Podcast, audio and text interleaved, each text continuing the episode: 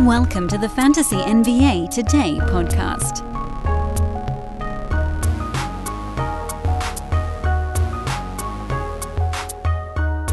Greetings, one and all. It's Fantasy NBA Today. It's Wednesday, January the 4th. We're rolling into another day of fantasy basketball, and we are now. Where the hell are we now? We're like. We're almost halfway through the season, people. We're actually getting pretty damn close. And for you head to headers, it's a hard thing to. It's a hard thing to say without sounding weird. You head to headers. You guys are more than halfway to your to the start at least of your fantasy playoffs, which man, that's crazy. But we keep trucking along because we got a lot of things to cover. We got a slate, small one, to look back on with a couple of really key uh, tidbits, uh, many of them injury related, but whatever, it still counts. And then uh, I wanted to spend just a minute kind of discussing this time of year because we've turned into 2023. And honestly, I think we can even begin with that on today's podcast. And it does change the way that you analyze your team, or it should at the very least. If it's not right now, uh, it should. So the main thing is it, this is a different strategy depending on if you're in a roto or a head to head league. You guys know me, I far prefer roto, far prefer. But I play in head to head leagues as well because I think it's important that I do both, mostly so that I can host a podcast and speak confidently about both types of leagues because there are differences in how you approach them. Someone like uh, a, a Kawhi Leonard could never be drafted in a head to head league. In a roto league, uh, obviously it's still not panning out so far, but it is certainly getting closer. I know he missed a ball game with an injury or a, an illness, but that's not a huge deal. He'll be back from that. And as he's settling in now, Kawhi more like a top 50 play the last couple of weeks. He's starting to look more and more like Kawhi Leonard. Shooting the ball better. The only thing that really hasn't come around yet is steals and blocks, and I would argue perhaps a couple more shots per ball game, but we you know we can wait and see on that one. Point is, you knew getting into whatever getting into that bed at the beginning of the year on NBA fantasy draft night that if you're in a head-to-head league, you can't draft a guy who's basically targeting like 62 out of 82 games played. That's like a good scenario. A good scenario for Kawhi would have been like 62 games. A great scenario would have been like 65 or 66. And an average one is like high 50s, which probably still won't, he won't get to high 50s, I don't think. So we'll undershoot that mark. But again, you can kind of survive that on the roto side. You keep him stashed, you got him in the mid third round or whatever it was. It's not going to completely break your team the way that it does on the head to head side because you've been taking up an injured list slot for the first six weeks of the season. Uh, and then this uh, this sort of on again off again thing. You can't put him unless you have an IL plus spot, but that's still not heavily utilized in leagues. And the Yahoo public leagues, which I think is sort of your standard settings, they don't have them. But you knew that. We all knew that getting into the season. If you went the Kawhi Leonard route, it had to be on the roto side. There are other guys where you would certainly lean in that direction, like Kristaps Porzingis was someone you probably looked at more so on the roto side. Now, as it turns out, he's actually been healthy this year, but that wasn't something you could count on on the head-to-head side. And frankly, the whole head-to-head versus roto draft day discussion is a bit overblown, except as it relates to sort of a target number of games played. But now we're at the midway point. That was the past. This is the present. And now we have to start looking at our head to head and our roto teams in a new light. And the reason I'm doing it today is not because today is any sort of special day for all of this stuff. It's just, you know, we're into January and there are only 3 games to go over on yesterday's card. So I think we can we can take this little divergence or diversion, I guess. It's both. We're going to diverge from the plan and we're going to talk about something that's a little off the beaten path. Let's start with the roto side because you guys know I love roto the most, and then we'll talk about head to head as well. What should you do with your roto team right now that maybe you hadn't been doing in November and perhaps most of December. Well, now that we are nearing the halfway point, we're a little bit shy of it. It's I think Basketball Monster has us at 46% of the way through the season, but we're certainly closing in on it. Now that we're nearing the halfway point, and let's just for argument's sake say we are at the halfway point because today makes a really it's a really easy way to uh to just simplify today's discussion. What I need you to do as you're listening to this podcast right now is I need you to go into your roto standings and don't just look at where you are on the board. And don't just look at where you are and then how many games played you've used up. Because that's that's that's like the simple way that we all were probably doing it for the first two months of the season. And that's fine. You want to make sure that your games played number is not ridiculously high or ridiculously low, and you want to make sh- make certain that your team's ranking is reasonable and you're watching where you sit in the different the nine different categories or eight different categories or whatever you're playing in and you're sort of getting an idea for what your team actually is by this point with the exception of Khris Middleton basically who's like the one injured guy who hasn't really played this year but we're all still waiting on all the other injured guys either got hurt after playing some, like an Anthony Davis or a Steph Curry or a Devin Booker, or have been ruled out, like a Cade Cunningham.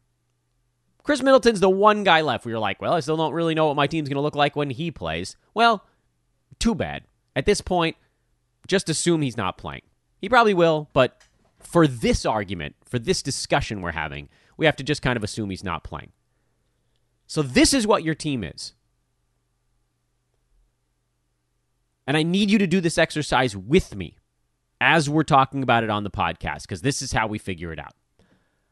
I want you all to open up an Excel spreadsheet. If you have one on your computer, a Google Sheet would also likely do the trick. I happen to think that it's a little bit easier to do some of the uh, sorting and math stuff in traditional Excel. But if you're a Google Sheet whiz, then fine, that works as well. Open up your Excel or Google Sheet and start plugging in not just your own team, but all 12 teams in your league or 14 or whatever the number is for your league. I'm, you know, again, it's one podcast, it's one Twitter account, whatever. I can't I can't talk about every single league type. So we're just going to go with 12 team 9 cat for now. Plug in all 12 teams in your league, list them all by name. And then what I need you to do is I need you to set up math equations to calculate not the totals, but the averages. And we've talked about this on the podcast before, but I don't think I've ever gone quite into this much detail as to how to set it up. Field goal percent, free throw percent, you can just plug in those percentages because, you know, you don't really know. Uh, it's uh, kind of impossible to know exactly how many field goals made out of field goal attempt uh, you have in your Roto League. I don't think that Yahoo shows that stuff. Or at least if they do, I haven't done nearly enough digging to find it. Folks, picture this nightmare scenario. You're hosting friends for the big game. It's neck and neck in the fourth quarter, and suddenly you realize you're out of drinks. Boo, say all of your friends. You start to sweat. Your friends turn on you. You're forced to go on a last second drink run and end up missing the game winning touchdown while in line. Oh no. Terrifying, isn't it? Luckily, you can avoid the drama with Drizly, the go to app for drink delivery. With Drizly, you can shop a huge selection of beer, wine, and spirits, then get them delivered right to your watch party. Compare prices across multiple stores in your area, find the best deals on game day drinks, and get back to armchair quarterbacking from, you guessed it, your armchair. Download the Drizly app or go to drizly.com. That's D R I Z L Y.com today. Must be 21 plus, not available in all locations. For the other categories, the seven counting categories I need you to set up math equations in each column that puts the total number uh, in that column over the number of games played. So that everyone in your league on your Excel spreadsheet, you will be able to sort by the average number of points per games cap. That's basically what you're figuring out now. Points per games cap, rebounds per games cap, and so on and so forth, all the way down the board assists, steals, blocks, and turnovers per games cap game played. And I get it. Maybe you've used more center games than guard games. Maybe you've, and vice versa. Perhaps. But again, let's assume for argument's sake that you've been doing a pretty good job of kind of every spot on your roster is about the same amount, either ahead or behind, in the game's cap strategy section, which is what I've tried to do. I'm like six or seven games behind in uh, guards, forwards, centers, and utility. So it's like two to three ish at every starting slot, basically. That's fine. Comes out to, you know, 20 to 30 behind. Not a big deal. 20 some odd. Which I don't even think that's really 20 to 30 behind. You know, they're grading it out. It doesn't matter. Point is, there will be those little tweaks, but those are very small because most of the teams in your league are probably running up on about 400 games played right now 350 to 400, somewhere in that range, based on where we are in the season. That's a, now a large enough sample size where if you had used, you know, six extra games at center versus six extra games at guard, yeah, maybe it does swing the rebounding blocks the teeny tiniest bit, but this is what your team is. And here's why this is important. Those of you, you some of you probably already know where I'm going with this discussion. This is important because this is actually how you gain ground on other teams in your league. If you just do nothing, your team will likely continue to be what it already is. If you make shrewd waiver wire pickups, you can tweak some of your numbers but those are not the guys that are going to be really putting their thumb on the scales the way that the top dudes on your team are.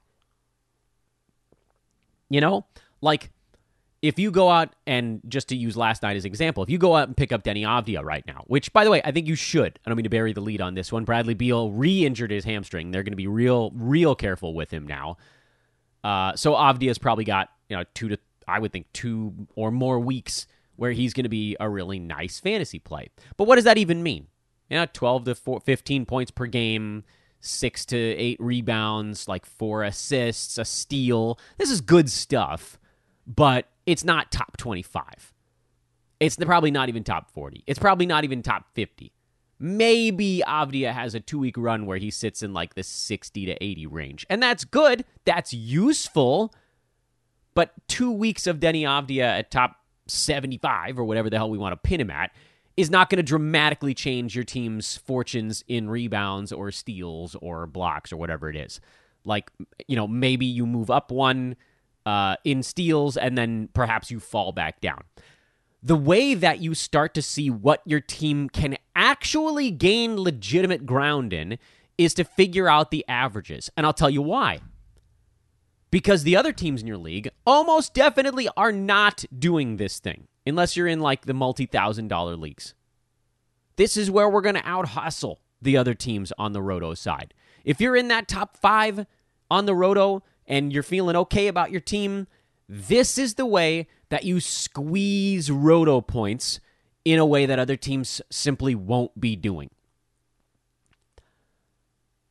say you line up all 12. And again, it's important to do a math problem because what you're going to end up doing is every week or so, you're going to want to update the totals numbers, and then your Excel spreadsheet can just do the math for you. You might run the numbers. And and this is why the games played thing is is so screwball. 20, 30 games played at 350 games. It doesn't feel like that much anymore, but it can really confuse the standings it can really confuse the standings. I'm trying to find a, a, good example of one of my own teams where this is the case. Blocks are pretty easy because they're the lowest number on the board. You know, if you're 10 blocks behind somebody, you can very easily look over and see what the games played difference is and figure out if this is something you can make up pretty quickly. But the other stuff is actually really confusing. You might be 600 points behind another team in your Roto League, which feels like kind of insurmountable. You might be 600 points behind like five or six different teams in your Roto League, and some of them have uh, a games played edge and some of them don't. And so you're trying to figure out, and this is the really important part what happens to my team if I do nothing? Okay? Are you following me on this one? Right now, I've said, I've pointed at your screen and I've said, hey, this is basically what your team is if it does nothing. But what I didn't say was, this is your team's rank if you do nothing. This is these are the numbers your team is putting up. But you don't until you look at the averages, you don't really know what that translates to. Until you look at the averages, you don't really know what that translates to. And the reason I bring this up is that you might learn good news. You might also learn bad news from looking at the averages of every team in your league.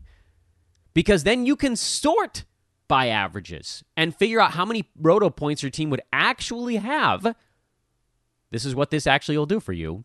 If every single team had played the exact same number of games played at this exact moment, which basically then says if everybody in the league makes no big changes to their team between now and the end of the season, this is where we'll actually finish by ranking.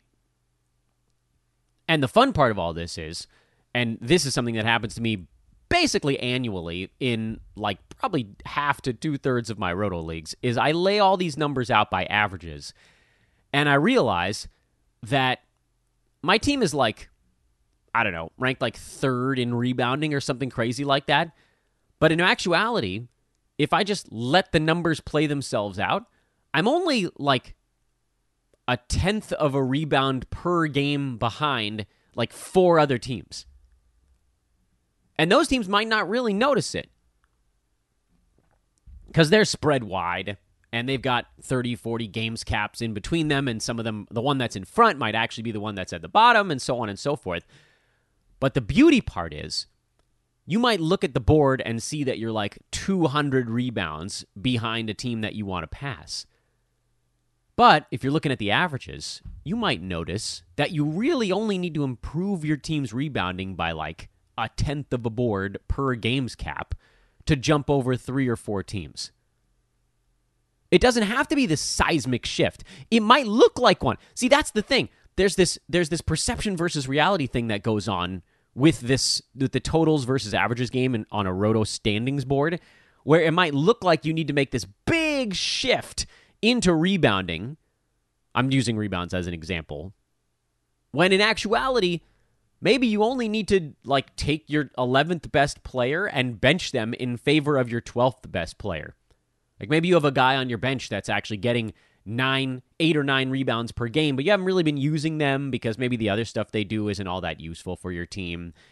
But it, you know, in, instead, you've been rolling someone out there who's actually ranked oh, by averages better, the better player. But you know, for like two weeks, maybe you bench the slightly better player to put in the one that gives you that little bump, and then all of a sudden, you're ahead of those other teams in averages. You just gained like three roto points from this subtle end of bench move on your team. And that's where those little things can make a difference. Because a little thing is not going to get you 200 rebounds. But if everything played out and all you really needed at the end of the season was like eight, that's a pretty easy change to make. Even 80, frankly. The other thing you can do on the roto front is if there's something you really want to pivot into, this is where you can start to look at trades that have a really big ROI. If you do the averages and you find out that you're, you know, second from the bottom in scoring or something like that, that does often happen with our old man squad teams. And you have someone on your team whose main feature is how much they score a basketball, that player becomes fairly expendable for your team. This also happens pretty much annually in like half of my roto leagues. You may come across a team that doesn't need three pointers, but you've been starting Tim Hardaway Jr. every week. Trade him. If you're second from the bottom, or even drop some of these guys. That's the other thing. I like trades because this is a time of year in Roto where you can actually trade down, actually on head to head side as well. You can actually trade down in value, but improve your team. Because right now, it's all about shifting into categorical needs. You are no longer hunting for best player in a vacuum. That doesn't make sense anymore. If you're looking at your head to head team, you got to figure out five out of nine categories that you can guarantee yourself a win in and start to lean into those, provided you're in playoff position. If you're not, you probably need to still continue to win more games. On the Roto side, figure out where you can gain points without losing that much. If you're, again, second from the bottom in blocks, you have a couple of choices. You could either lean into it to try to gain a whole bunch of stuff, or if you have one guy in your team that's actually like a pretty good shot blocker but doesn't do much else for you, dump him. You could drop him. You could trade him. Those guys don't end up. That's the soft punt now. You guys know on the on shows over the past few years, I've actually referred to not as a punt, but a give up.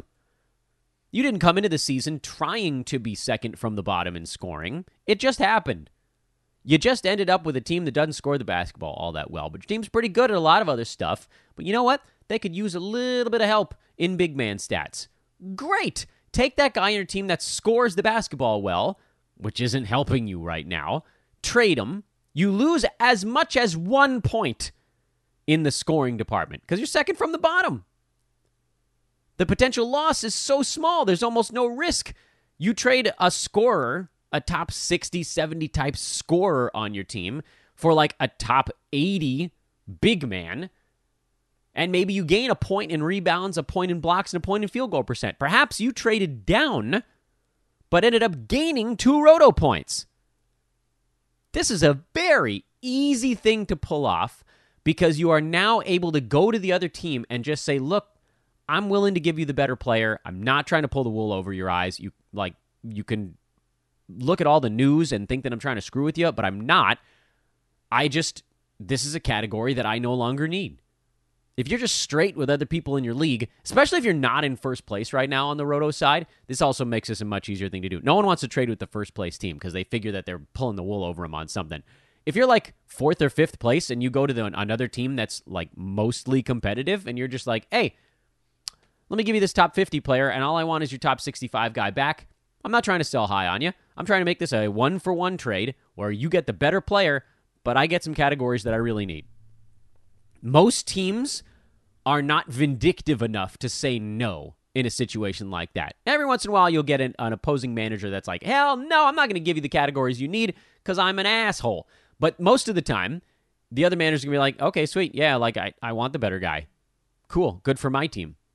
Everything is me, me, me. So it makes it a really easy way to trade. And this is actually a really nice point to cross over into the head to head side of this discussion, which is this is where you should probably, again, let's make sure you're in viable playoff position, which you might not be if you're hanging around right on the bubble. You probably can't go into a hard punt build because you have to make sure you're winning or give yourself the opportunity to win six to three, seven to two every once in a while, as opposed to if you're winning five to four or losing five to four every single week, you're not going to gain ground and then you're not going to make the playoffs. But if you're in like first through fourth place right now and there's a little bit of cushion, you can afford to basically go 500 the rest of the way, most likely.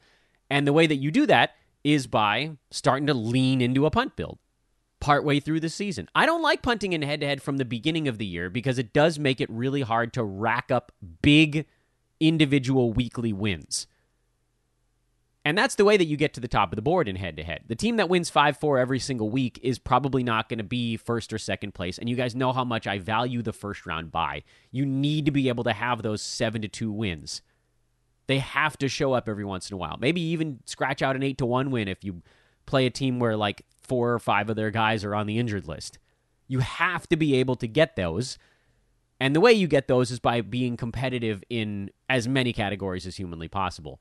But once your playoff spot is locked up, you have a choice. If you have the resources to go into a like hard like two or three category punt build, I think you can do it right now. I don't think uh, punting four is really tough your margin for error becomes so razor thin, especially if you're counting on uh, a category that fluctuates, like like blocks or something like that. What if your big guys just have a week where they don't block shots and the whole thing comes crashing down? You you have to give yourself just a tiny bit of wiggle room that way. But I actually think on the head to head side, this is the time to lean into the strength categories. How do you do that? Same way we just talked about on the roto side. Trade away the players on your team that are bringing you categories you don't need and acquire players that shore up the ones that you're already good at and make your team basically unbeatable in them. This is the time. And again, you can trade down to pull it off, which makes those trades very easy to do compared to most trades, which basically never happen. And we'll try to do some work, I think, over on the social side with uh, kind of individual scenarios here because uh, it's really hard to try to cover everything that you could do on a podcast. Just suffice to say, figure out what your team is pretty damn good at, figure out the guys that aren't really contributing to it, and then go look at the board, the ranking board. Find someone who's like one round lower who is good at the things you need, and offer it up. A lot of times it's going to work. Okie dokie. Let's look back at the three games yesterday. Oh, by the way, hi, I'm Dan Besbris at D A N B E S B R I S. We really launched right into that stuff headlong, didn't we? Well, you know what? Screw you all. I do the podcast how I want. Uh, do do please follow me on Twitter. Shout out, by the way, to the good folks at Ethos Fantasy BK clearing the 9,000 followers mark. That's cool. Uh, it should be way the hell higher than that. They do unbelievable work. It's the best fantasy news feed out there. I don't want to hear about Underdog because they don't have any analysis and they don't have any sources.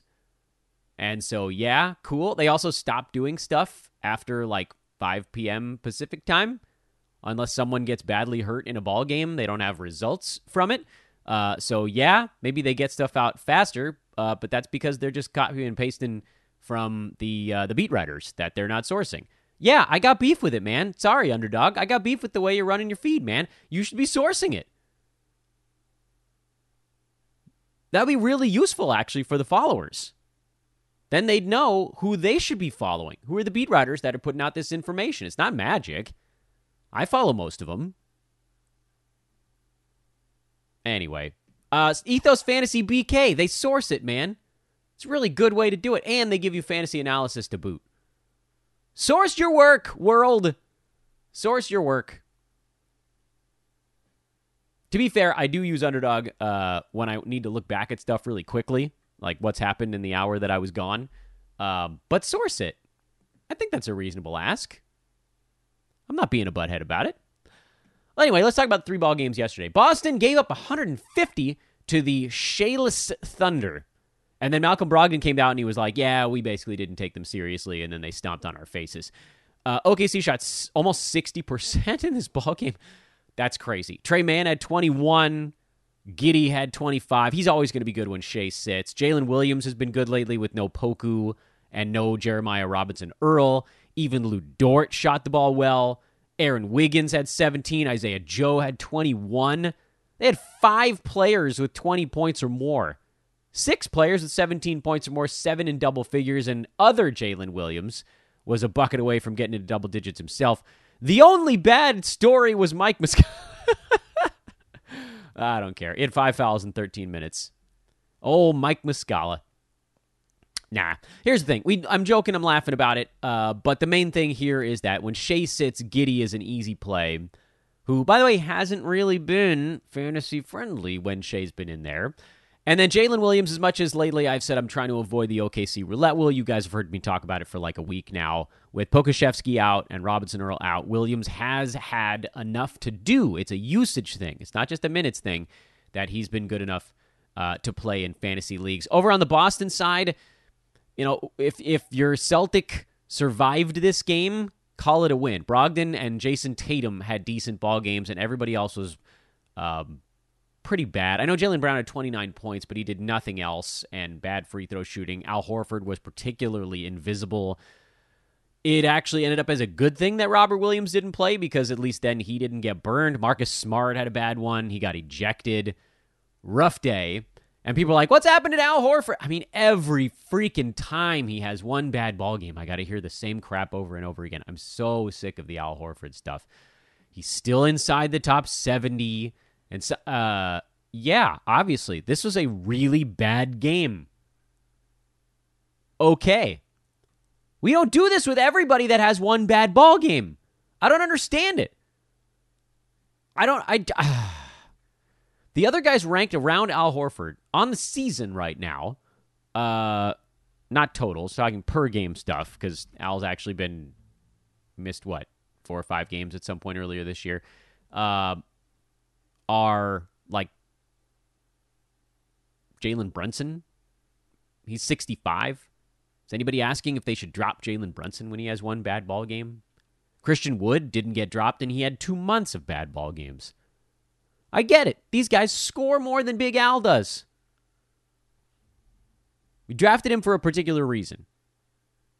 He's a low turnover efficiency guy. Please stop. You're driving me nuts. The game that actually had the most interesting fantasy stuff was this middle one, if you want to call it that. I guess it started at the same time as the first one, or like 20 seconds later.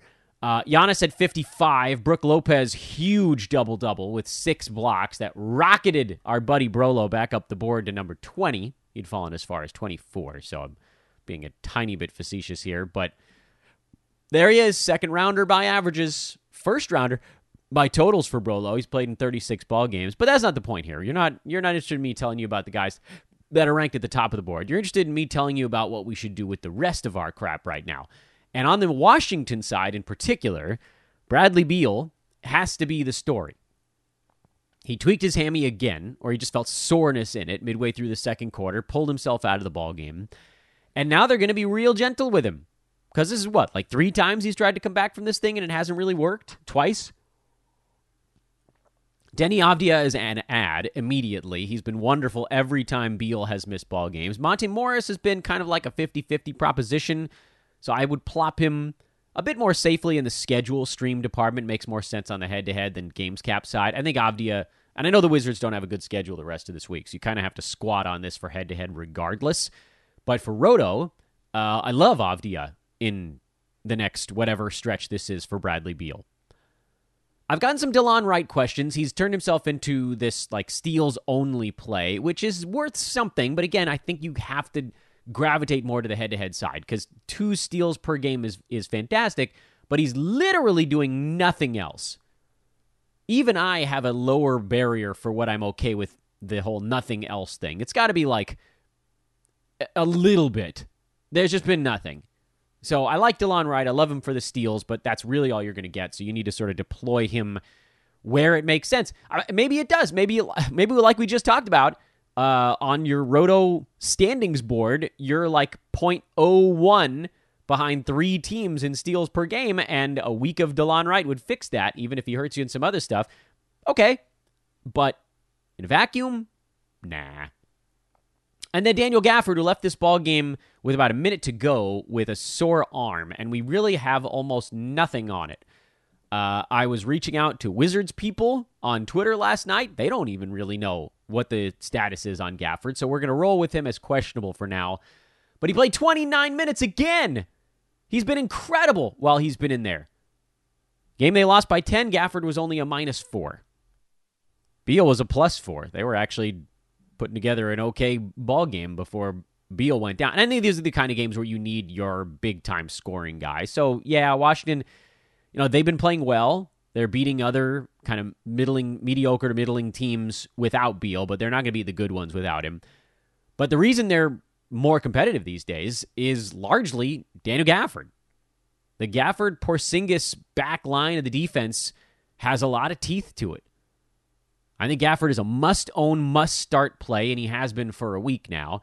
Uh, so don't veer off course there. And then Rui Hachimura is the other name worth mentioning. He's, as I've mentioned, played a bit better lately. He'll be better again with Beal out, but he profiles much more as a points league kind of option, and just sort of keep that in mind.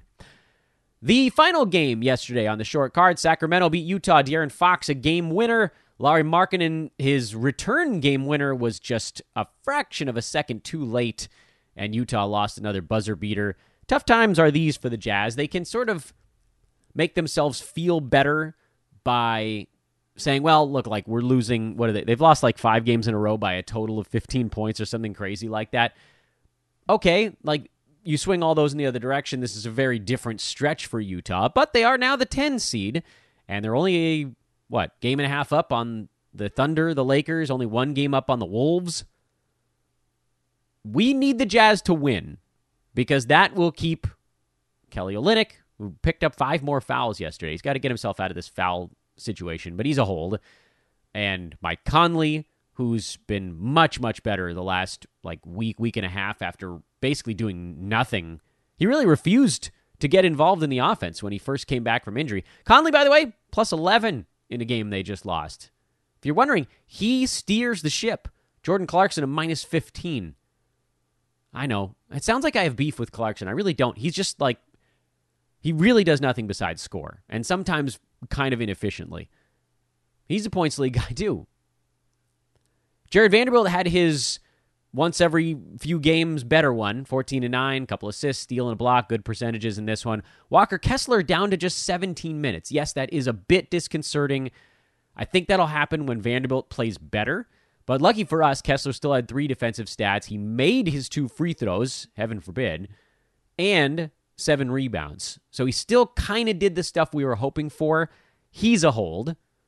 Vanderbilt's a hold. Olynyk's a hold. All these guys that are I'm probably going to get asked whether or not they're holds. And then Malik Beasley, who I talked about on social media yesterday, uh, with Collin Sexton out, he does seem to have enough to do.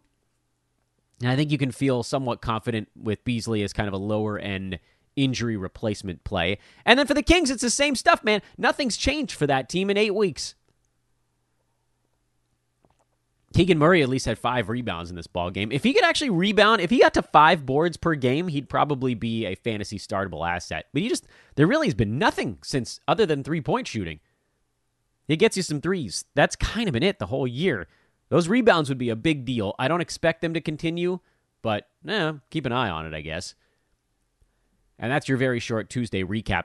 Um, you guys did mention uh, hoping that I could do kind of like a lightning round of what I'm looking for on the upcoming card. So let's just blitz through this giant Wednesday and I'll tell you what we're watching for. Indy, not a whole lot. I think we feel, I do at least, much more confident of what those kind of fringe guys are, and they're more schedule streamy. Joel Embiid is questionable. This time it's with foot soreness.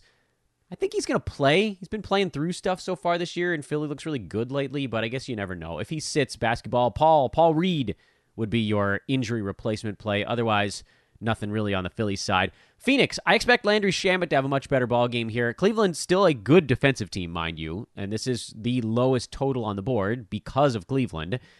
So, yeah, I mean, maybe it's not the world's best time to deploy your fringy Phoenix Suns like Torrey Craig or Landry Shamet, but they'll be better than they were when the team put up whatever it was, 83 points in New York a couple days ago. Can Donovan Mitchell come anywhere near a follow up performance? My guess would be no. It's really hard for these guys to come back after like the world class record breaking game and then do the same thing the next night, but I guess you never know. Uh, nothing else really other than the same stuff. If Evan Mobley does not go, then uh, you go Kevin Love. Easy enough. Memphis. Mm, nothing. I think everybody's in for Memphis right now. I hadn't heard anything otherwise, uh, or everybody that that's relevant. Charlotte, Kelly Oubre down for four to six weeks with injury or with surgery. They revealed that uh, it was an injury he's been playing with since the first week of the season, which really screams tank. And that's another reason why yesterday we talked a bunch about do we want to get out in front of it with Dennis Smith Jr. Jalen McDaniels has a really, really open path. He'll be starting and then, I don't know. I mean, does this finally get Terry Rozier going? We'll see. This will be a tough matchup. OKC. Uh, I'm going to assume that Shai will be back for this one on the back to back. He's been sitting out half of their back to back with whatever random ailment they decide to throw on the injury board. Yesterday it was illness. Sometimes it's back. Sometimes it's knee. It, it's nothing, folks. It's nothing. It's rest. But, you know, they just, I think they want to get fined or something uh, which knocks everybody down a whole bunch of pegs with uh, Shai Gilgeous-Alexander back in there. Um, the the Jalen Williams stuff probably still startable. It's just not my favorite.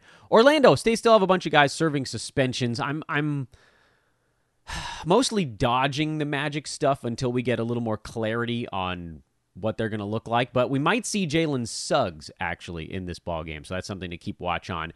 San Antonio, who's in, who's out? It's a tough matchup too. The Knicks playing good defense these days. Can Keldon Johnson keep the good shooting going? What is Jeremy Sochan? Keeping an eye on Jakob Poeltl, mostly just because I want to see him succeed.